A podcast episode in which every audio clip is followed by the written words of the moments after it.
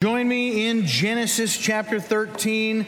Once again, happy Super Bowl Sunday. Yes, I'm aware the Panthers are not in the Super Bowl. All right.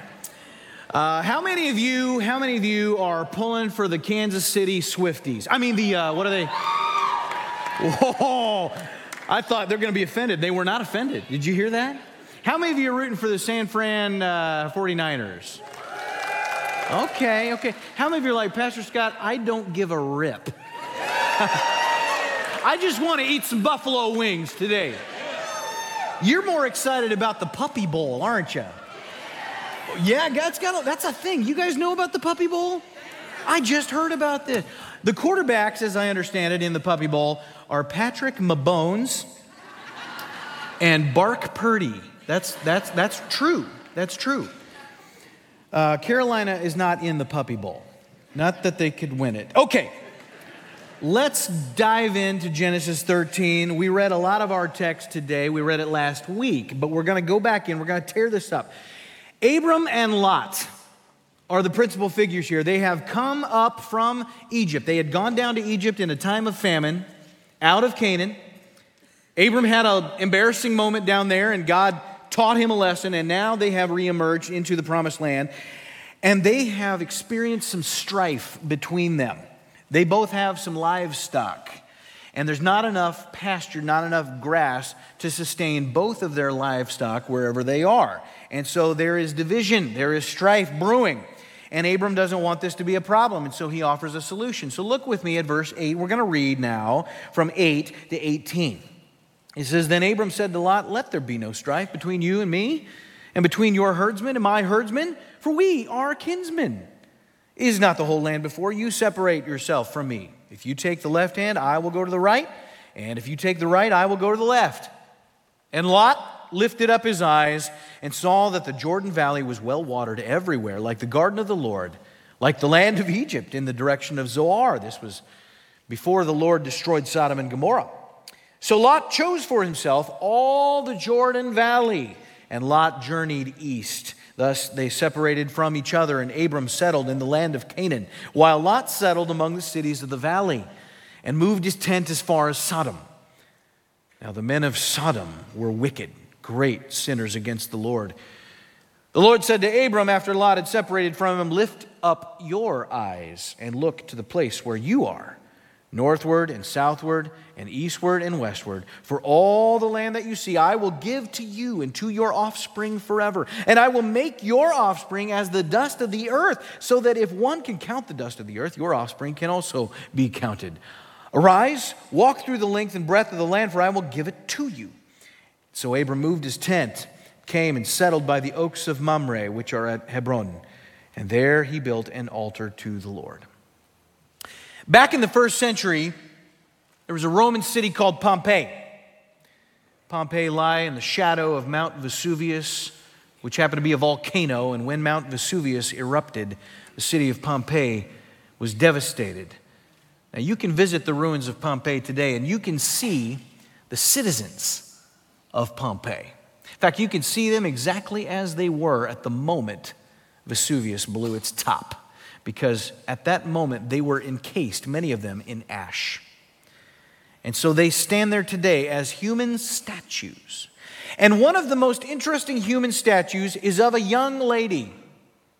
And this young lady perished in the streets of Pompeii, and cemented in her hands were the most precious, most valuable things to her. Now, maybe you've wondered, if my home was on fire, burning to the ground, what would I take as I left that house? The most important thing that you might grab, what would it be? Is it a photo? Is it a family album, an heirloom of some sort? Well, for this young lady, she tarried to collect the most valuable things that she possessed, her jewelry. And the weight of this jewelry may well have been what kept her from making it to the docks where the boats waited to deliver her from certain death. And she didn't make it. And she died, frozen in time, as it were, clutching her precious jewelry that she would never get to enjoy. And one of the great lessons that we can learn is in the importance of making a decision. She made a decision, and she paid for it with her life. And the decisions that we make often have long-lasting, sometimes permanent ramifications. Our decisions, they don't always dissipate at the end of the day. It's not like we're in the movie Groundhog Day where we do whatever we want. At the end of the day, the clock starts all over. We got two guys in our text today, Abram and Lot, and they're going to make decisions. And the decisions that they make will determine their path, not only theirs, but for their family as well. And these two guys, Abram and Lot, we see them come together. We saw it in chapter 12. They unite. In chapter 13, they're going to separate, and we will never see them reunite in any meaningful way again. And the issue that caused division, that forced them apart, we learn what that issue is. Earlier in chapter 13, we read it last week, in verse 2, there is a word, and it's the first time you see this word in the entire Bible. It's the word rich, the word wealthy. It says, and Abram was rich in livestock. And it's very interesting to me, the first time you see this concept of being rich or wealthy, there's division. It drives people apart. And it's not a matter of one guy's wealthy and the other guy's not. This isn't a haves and have-not situation. Both of these guys are wealthy. They both have great wealth. But in the case of the first man, he owns his wealth. In the case of the second man, his wealth owns him. In the case of the first man, his wealth is a blessing from God on a fruitful life. In the case of the second man, his wealth is his primary objective and reason for living. And so today we're going to discover that at some point we all have to make the same decision that these guys made. And not just about wealth, but about something else. What is this decision? Look at the difference between these two. Revisit verse 10 with me. It says, and Lot lifted up his eyes. Now drop down to verse 14. It says, the Lord said to Abram, lift up your eyes. I think those verses are very significant. I don't want us to miss this. What is this talking about? Lift up your eyes. In your notes, where you fix your eyes reveals your values. Your values. Lot trains his eyes on that which he desires. Abram's eyes are guided to that which the Lord desires. And that is a vital point to make clear on. If I know what your values are, I can tell you what your goals in life will be. If I know your values, I know what your priorities are. I know what your ambitions are. I can predict where you're going to spend your money, your time, your mental preoccupation, your energy. I can reasonably discern the decisions that you're going to make. I can pretty closely predict where you're going to end up in life if I know your values. Now watch this man Lot. He's going to be led by his immediate passions. He looks at that which represents what will come to him right now. Right now. Abram, by contrast, is going to be led by an eternal promise. And with regard to Lot, if you were to go from this chapter, chapter 13, all the way to chapter 19, you're going to see where he ends up. His life is going to end in a wreckage. It's going to be a total mess because his claim to fame is not chapter 13, it's chapter 19. That's what we know about Lot. That's what he's known for going spiritually bankrupt. And that happens by Genesis 19. But understand something. The seed that is planted that grows into spiritual bankruptcy in the life of Lot, it doesn't happen in chapter 19, it happens in chapter 13. If you read chapter 19, there really is no lesson to be learned about Lot without chapter 13. And it's ironic that chapter 13 is what people who are in dire financial straits file for bankruptcy. And he goes spiritually bankrupt, and it begins right here. And there's a decision that he makes. Now, how much time passes between chapter 13 and chapter 19? It's about 25 years, and that tells us something, that the decisions that we make often ferment over time. That's what decisions do. Eventually, something will grow out of your decision. It's going to spend time fermenting. Is it going to ferment and become a fine wine? Or is it going to become something moldy and poisonous? I want you to stay in chapter 13, keep your place, and then I want you to join me in 2 Peter chapter 2. We're going to learn what kind of man Lot is. What kind of a man is Lot? There are only two times in the New Testament that we see Lot mentioned. Jesus mentions him in the Gospels. as an example of worldliness, talks about the wife of Lot, who turns back to the old ways. We're going to learn about her in the weeks to come. The other time is right here in 2 Peter 2. And it talks about the mercy of God on sinful believers. Now, what kind of man is he? In your notes, Lot is righteous. He's a righteous man. That might surprise you. If you asked Lot how he would access eternity, he would not say, it's because I'm a good man, I'm gonna have eternity with the Lord. He would never say that. He is considered a righteous man because he understands it's faith in the promise of God. He believed, along with his uncle Abram, that he was by nature a sinner and that he must trust in the sovereignty of God. Here's what 2 Peter 2:7 says. It says, and if he, that would be God, rescued righteous Lot. Lot and Abram are of the same faith. Abram is not dragging around some pagan, ungodly person. We don't see a lot of theological error in Lot. He is orthodox. He and Abram will end up on opposite ends of the spectrum. Throughout history, you have a lot of people that name their children after Abraham. You don't have anybody that names their kids after Lot. You do not. He believes right, but he ends up losing his own wife, his own son. His own daughters fall into perversion. Lot, his final act that we read about is going to be one of drunkenness and incest. And yet, according to Peter, he's righteous, because Lot will end up in this city called Sodom. And God will judge this wicked city, Sodom, but he will tell Abram that he will spare the righteous. And so we're going to read about that. And we're going to understand something, that God will spare the righteous from his judgment. Never in Scripture do we see the righteous fall under the judgment of God. Do they go through trials in the world? Yes. Do they go through persecution by the world? Yes. Do they go through the judgment and wrath of a holy God? The righteous never do. You don't see that. It's never a thing in the Bible. And for that reason, I believe that he will take his church out of the world before he judges it via that 7-year tribulation. I fully believe that. But this says that he rescued righteous Lot, greatly distressed by the sensual conduct of the wicked, for as that righteous man lived among them day after day, he was tormenting his righteous soul over their lawless deeds that he saw and heard. It says righteous 3 times in this text. That tells you that Lot is righteous. It comes from a place called Padan Aram up in Mesopotamia. After God called Abram, there developed in that region a pocket of monotheistic people. Lot was from there. When Abram is at the end of his life as Abraham, he's got a son. He's going to seek a wife for his son. He's going to send his servant back up to that same spot. How come? Because there are no monotheists in Canaan. You got to go back to Padan Aram and find a wife, and that's where he finds Rebekah.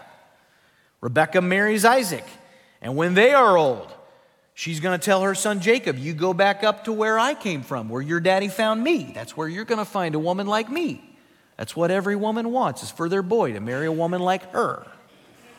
And so that's where he's from. We're not talking about an unregenerate pagan man here. I'm going to throw something at you, some observations that I've made, and we'll see if you can tell what the next principle here is. When Abram comes from Ur of the Chaldees and he goes over to Haran, I'm doing it backward for you, right? He goes over to Haran. He brings Lot with him. Lot's his nephew. When Abram leaves Haran and he goes down into Canaan, Lot comes with him, okay? When there's famine in Canaan and Abram goes down into Egypt to get food, Lot comes with him. After the famine is over, he comes back up to Canaan. Lot comes with him. Lot is with his uncle Abram the entire time. And so he is there. And when they finally re-enter the land, here's what you see. You see Abram building an altar to the Lord, calling upon the name of the Lord. But you don't see Lot building an altar to the Lord. He does not call upon the Lord. And so what that tells us is that Lot may be righteous, but in your notes, Lot is not a disciple. He has not grown. He has not been weaned spiritually. There's a righteousness. There's a faith that justifies. He's orthodox in his beliefs. He knows all the right things, but he lives his life by proxy. He is subsisting on the faith of his uncle Abram. He does not personally relate to God. He believes, he trusts in the God that Abram personally relates to. He's never caught up in the same eternal passion with which God has gripped Abram. So Lot's just getting by spiritually. Everything in his life is in a neat little box. You open that box, everything is in its proper compartment. He's got his insurance policy here. He's got his financial records here. He's got his faith here. It's all very structured. It's all good. I've trusted in Yahweh. He thinks, I'm good. But his life is lived as though God does not exist. I've heard it said that God has no grandchildren. God only has children. You're not his because your mama or daddy was a believer, or your granddaddy, or your uncle, or your aunt. Yahweh is the God of Abraham, Isaac, and Jacob. God never relates to Isaac through Abraham. He breaks Isaac. He draws him to him. He changes him. God never relates to Jacob through Isaac. Jacob is broken and changed by the Lord. Does this happen today where people live by proxy? Are there people in the church that, like, this is where they've grown up and they know enough to be saved, but they're not living abundant life the way they're intended to? Do people live by proxy? I could tell you this was me for a long time. My father was a pastor. My mom and dad were solid believers. I grew up in church. I knew all the songs. I could recite the verses. We sat around a dinner table every night, held hands, said grace. I could win any Bible drill blindfolded. I knew where to find Habakkuk, okay?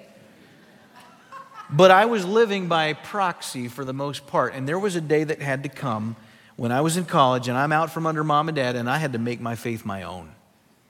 And that day comes for all of us. And there was a day that came for Lot. But what happened? Look at verse 11. It says, so Lot chose for himself. He chose for himself. You got to choose. The day will come when you have to choose. But there was a process that was there for me, that was probably there for you, but it was a process that Lot did not go through. It's a process that prepares us for this choice. There's a weaning. There's a struggle that we have to go through. You ever watch those nature documentaries or nature programs? It used to be you'd flip channels and they'd be on there, you know, and you'd hear David Attenborough talking about something. You'd just be transfixed, you know, and now you got to be looking for him in the age of streaming. But I remember watching one and there was a butterfly. The butterfly is struggling to get out of this cocoon, you know, and here's the cameraman just filming this whole thing. How do they sit there and capture all this stuff? It's like months they're just there waiting for this chrysalis to develop, you know. With this butterfly is coming out of the struggling. And the narrator is doing a little voiceover. He's describing what's happening. And as this butterfly is struggling, a fluid is released all over the wings of that butterfly. And the narrator says, if you were to pry that cocoon apart and help that butterfly out, in the long run, you would end up killing him. Because that fluid is helping to prepare that butterfly for flight. And if you bypass that struggle, he's not prepped for flight. He will never take flight. He will fall to the ground, and you could look at him, and it's this fully formed, beautiful butterfly, but he won't do what a butterfly does. And eventually something will come along and devour him. And that's what's going to happen to Lot. He has not been developed. He's lived by proxy. He's on spiritual life support. He's never gotten close to God. You got to struggle. You got to struggle with the deeper things of God. It will prepare you to make the right decision of commitment. Abraham's going to watch his own son struggle. Isaac is going to have a dispute, a land dispute with a Canaanite. He's got to go through it. God's going to use that in his life. Isaac's own son, Jacob, he's going to struggle. He's going to swindle his brother out of his birthright and in fear flee for his life and all alone journey up on the Judean arch toward Mesopotamia. And he's going to replay his mistakes and he's going to have bad fortune in every business venture he enters into. But God's going to use that to make a man, to make a believer. We have to go through that. We have to understand life is hard. We are weak. God is strong. Because God is strong, we can become strong. Lot was spiritually immune deficient. Your immunity goes down if you don't struggle. What happens if your immunity goes down and you don't struggle? The first spiritual germ that comes along attaches to you, takes you out. There's no spiritual immunity with Lot.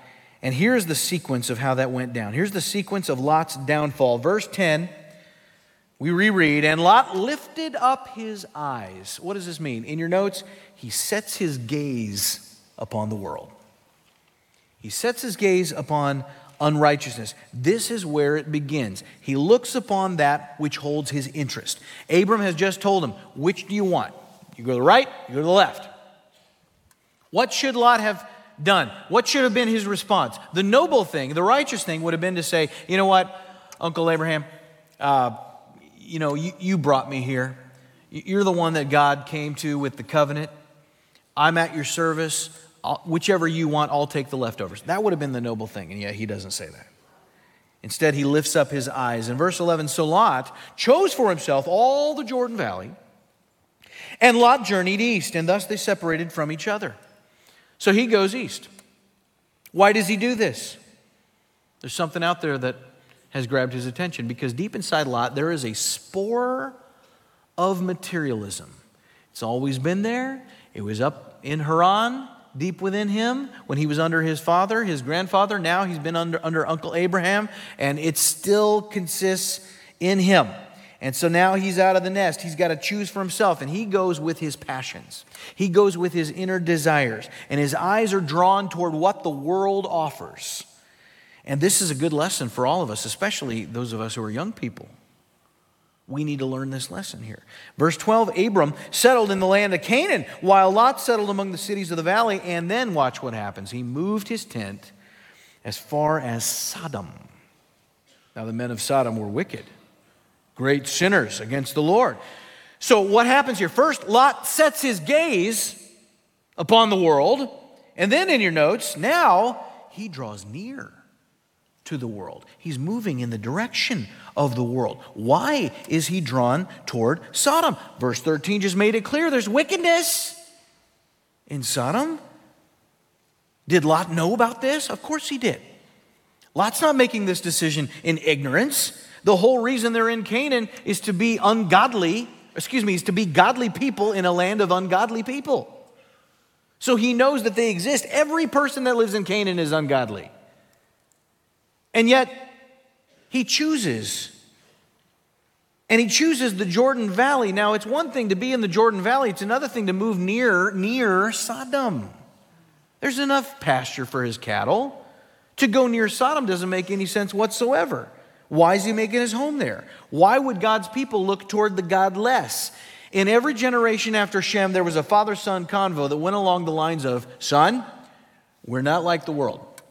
We are not like the world. We are to be godly. We follow a different path. God's going to bless all the nations of the earth through us. This conversation was had, I am sure, with Lot by Abram. Don't go out there. Don't become part of that. And I'm sure Lot had it all justified in his mind. Oh, Uncle Abe.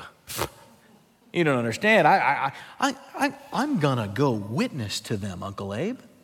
I'm going to start a Bible study out there. I'm going to pass out some brochures on Yahweh. You think that was what he had in mind? No, I don't think so. It's one thing to have the mind of a missionary when you go into a place. That is a godly thing. That's not what Lot is doing. He wants to glean from Sodom. They have something to offer him. And so he might go and live near them when he starts, but what happens? He ends up being, in your notes, immersed in the world.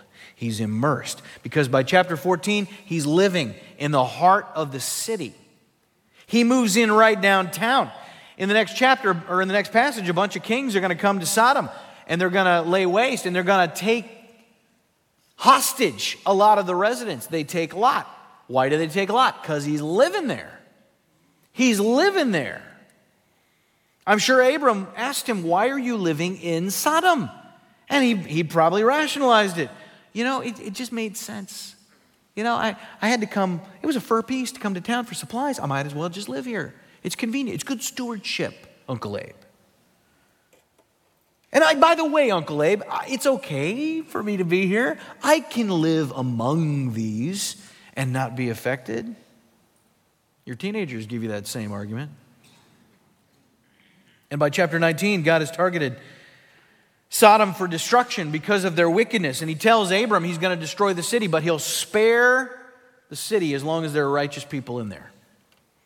And so God sends two angels to go destroy Sodom and rescue the righteous. And it says in chapter 19, when they get there, they see Lot in the gate of the city. What's he doing in the gate of the city? In the ancient Near East, the gate of the city is where the decisions were made. What does that tell you about Lot? He didn't just move near Sodom. He didn't just move to live in Sodom. He ran for city council. He put down roots. He became one of them. In your notes, he becomes like the world. The angels see him in the gate of the city. They say, this fellow came to sojourn and he's become the judge. He's one of them. Folks, has the church become like the world today? We have. We have identified. Christians can act like the world. Born-again Christians can act like the world. Why? Because we still have an old nature. You got a new nature, but if you listen to your old nature more than your new nature, you avail yourself to be enticed by the world. And the world places a spell on Lot. How come it didn't have a spell on Abram? I'll tell you why. Because Abram had encountered God. And he had found the allure of God to be so much greater than the allure of Sodom. The pull of God was stronger because God was bigger to Abram than Sodom. Sodom was bigger to Lot in this phase of his life than God. You know what? I can't jump very high. I'm a 5'5" white guy, all right? Now, on the moon, I could jump 6 times as high. Why? Because the moon is a lot smaller than the Earth. And scientists will tell you that the larger the planet, the more massive the planet, the wider the diameter of the planet, the stronger the gravitational pull. So if it's bigger, it's got more gravity. God was bigger to Abram than Sodom, and so the pull of God made it so that Sodom had no allure for Abram. How big is your God? Is God large in your sight? Have you encountered and tasted and seen that his purpose for your life is so much grander and greater and more majestic than anything this world has to offer? We need to come to grips with that. But there are some of us to whom God has said, lift up your eyes, as he did to Abram, lift up your eyes, look at what I am calling you to, and yet we divert our gaze and we look toward Sodom. Jesus talks about values in the Sermon on the Mount, and incidentally, in the summertime, I'm going to be teaching on Sunday morning on the Sermon on the Mount. We're going to break up our Genesis study with some Jesus. Well, there's always Jesus. But here's what he says in Matthew 6:19, do not lay up for yourselves treasures on earth where moth and rust destroy and where thieves break in and steal, but lay up for yourselves treasures in heaven where neither moth nor rust destroys and where thieves do not break in and steal. For where your treasure is, there your heart will be also. You've heard that line before. Where your treasure is, there your heart will be also. What's that mean? That means get your treasure straight. And when you get your treasure straight, that will determine your heart. That will determine your heart. In other words, wherever your value is, your priorities, your ambitions, your goals will all follow. We got to get our values right. Most of us know money won't make you happy. We know that. We agree with that. And yet sometimes we pray, but maybe this time it will. Lord, maybe this time it will make me happy. I want you to see what the Lord says here in this same passage. Drop down to verse 24 of Matthew 6. He says, no one can serve 2 masters, for either he will hate the one and love the other, or he will be devoted to the one and despise the other. You cannot serve God and money. This is not a both-and situation right here, but those two passages, sandwich in between them, there is an illustration that he gives. Check this out in verse 22, Matthew 6. Jesus says, the eye is the lamp of the body. The eye is the lamp of the body. What do you think that means? He says, the eye is the lamp. What is a lamp used for? You use a lamp to guide your way. It lights your path. You walk where your lamp lights the way. He says, your lamp is your eye. What you set your gaze upon determines your path. So he says, if your eye is healthy, some versions say clear. Basically, we mean uncorrupted, unpolluted by worldliness. If it is healthy, your whole body will be full of light. But if your eye is bad, your whole body will be full of darkness. If then the light in you is darkness, how great the darkness. What that means is it's the worst thing in the world for your lamp to go dark. This is your lamp. This is your lamp. Your value system, if it becomes corrupted, it's going to set a dark trajectory for your life. You're going to take the wrong path. Now, if all the lights in this room were to go out, and it went totally black in here, eventually we'd be okay, because what happens when you walk into a dark room? Your eyes adjust, okay? You find whatever light source there is. That's what your eyes do. Your pupils get bigger to take in more light. But he says, but if your eye is bad, if your eye is bad, what happens? If you have a cataract, if your optic nerve detaches, you won't find a light source. And you're just going to continue to function in the dark. That's what happened to Lot. He went for success. His value system got wrecked. Now go back to 2 Peter with me. 2 Peter chapter 2. We're going to reread this and emphasize a different point here. Lot doesn't show up where Abraham shows up in the New Testament. Abraham makes an appearance in Hebrews 11. That's the chapter where God highlights the faithful. Lot shows up at 2 Peter 2. This is the chapter where it talks about the mercy of God on carnal people. That's not the chapter you want to be in. But here's what it says, 2 Peter 2:7, and if he rescued righteous Lot, greatly distressed. I want you to underline the word distressed. Distressed by the sensual conduct of the wicked. That word distressed, some versions say oppressed. It's the Greek word katapaneo, and it means to beat down to the dirt, to just wear down, to grind down. Lot was worn down by a pagan worldly system. He placed himself in that wicked city, and it wore him down.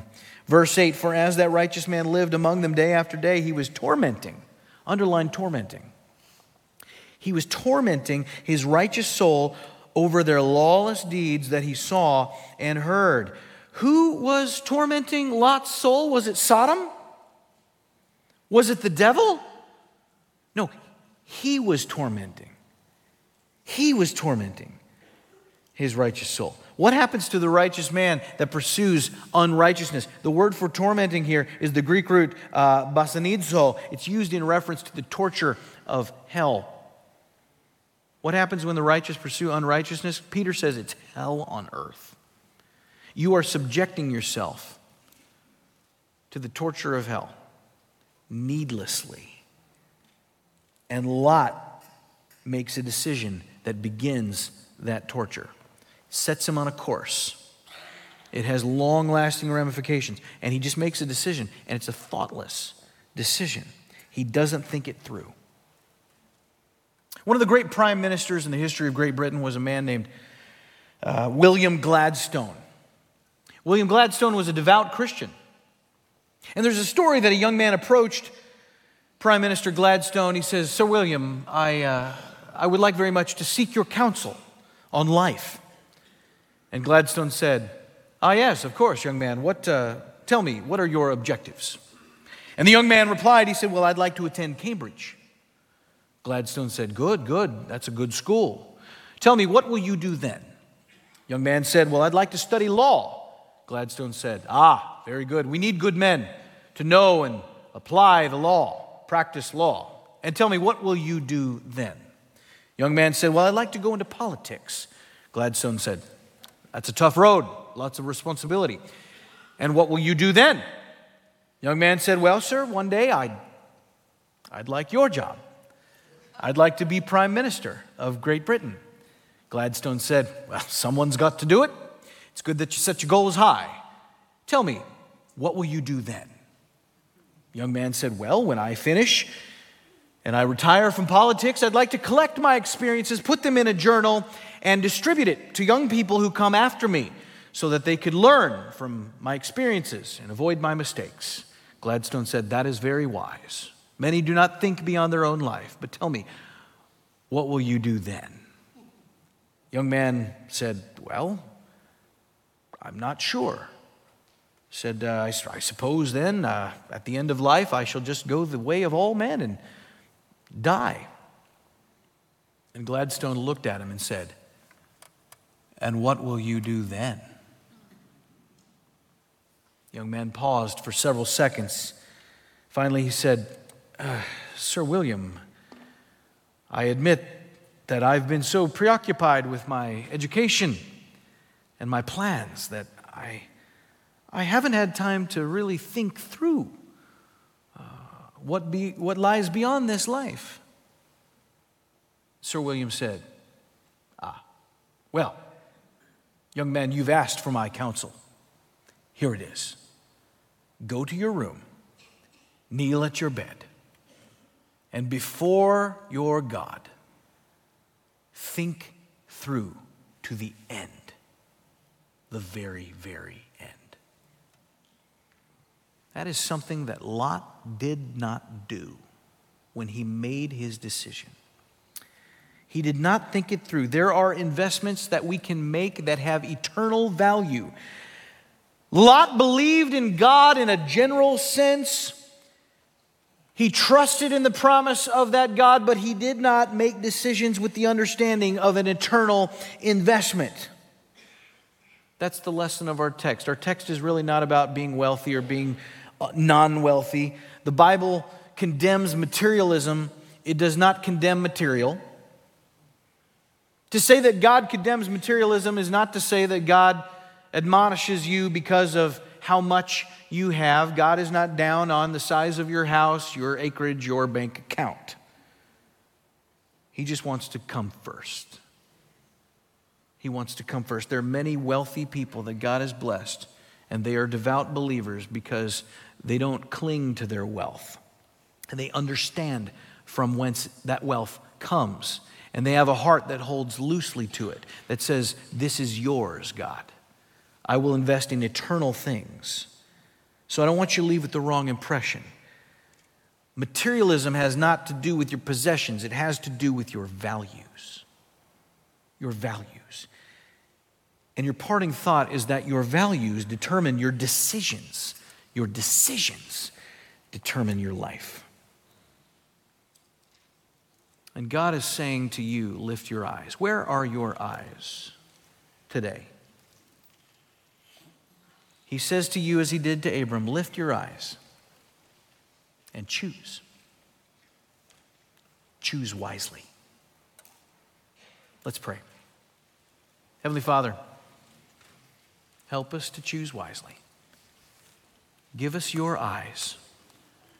Give us a will to be guided by you to that which lasts eternally, to believe in the eternal promises of God, to not put all of our hope and our faith in what we possess, in the temporal, in the things that are but kindling on this earth, God. Help us to think life through to its very, very end. And I ask your blessing upon everyone in this room today. May you bless them beyond measure, God, but may you give them an eternal perspective at the same time. And we ask this in Jesus' name. Amen.